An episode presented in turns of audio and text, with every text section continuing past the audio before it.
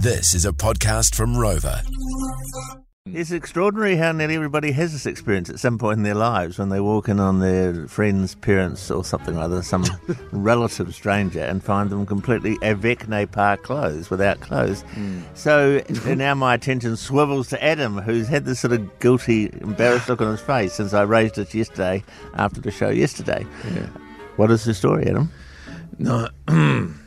Just change everyone's names. And oh, no I can't that. do that, Speedy. I can't do that, so I've got to be so careful. So I would have been about twelve years old, and I went round to my mate's place, and it what was, was your a sleepover. Shut up. Was your mate's name Jason Gunn? No. We opened and we had a sleepover. We were watching a movie, and then I looked outside to the backyard where they had a spa. And when I locked eyes with a spa, it was like a treasure chest had opened. It was like, oh... And his mum... Because was... of what was in there, or... was he going to believe it was his lucky night? Was his mum standing up out of the spa? Like, we're talking the family jewels.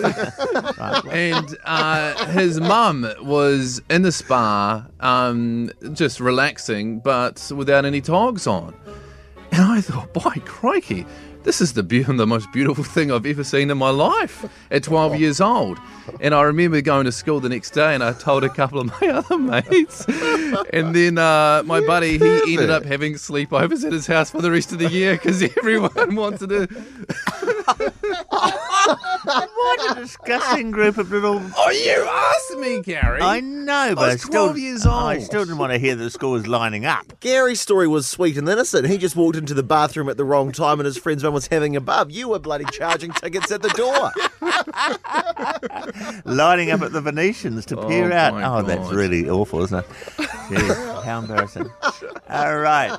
Now, I'm sure there are other people out there who have less pervy intentions oh. than Adam uh, will have stories to tell. I think, you know, I think Adam's story is unique, but I think a lot of people have stories. I seem to have this vague memory of being at a sleepover as well. And then what? I think there's something about...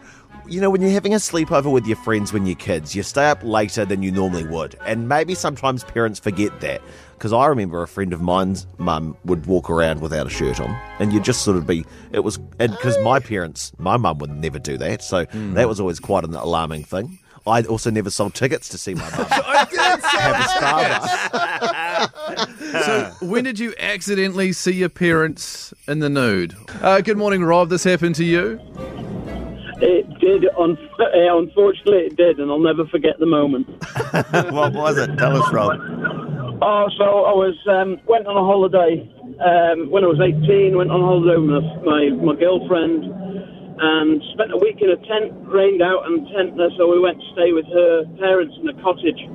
And, uh, you know, everything was fine, this is all arranged, went, stayed there. I had to sleep in a separate bedroom because we weren't allowed to sleep in the same rooms, which is, you know, fine. Mm. And I came downstairs in the morning and uh, walked into the kitchen, and her parents, both of them, standing there with zip on, absolutely nothing. Only to be told after this, oh, did you not know we were naturists? Tough way to find out, Rob. Oh, dear. Literally spent an entire week sitting at a very small dining table with people with nothing on, and I'm like... I almost wanted to put my jumper on, my trousers and everything. I was like, oh my God. So did they make you take your clothes off as well? Whoa, no chance. Oh, gosh, Rob. You definitely can't make someone do that. You know, if you're a nudist, you can respect that. Imagine doing that. Thanks, you know? Rob. Have a great Christmas. Text here that says, from a parent's view, my niece, daughter and son all came barging into the bathroom one time when I was in the shower to ask for food. They all stood with their faces pushed against the shower door, and I was like, uh, see ya, kids. Oh, God. Very bold children. Let's say good morning to Joe. Joe, has this happened to you? Well, slightly in reverse. My husband, we were dating at the time. He's now my husband. I don't know why, but anyway.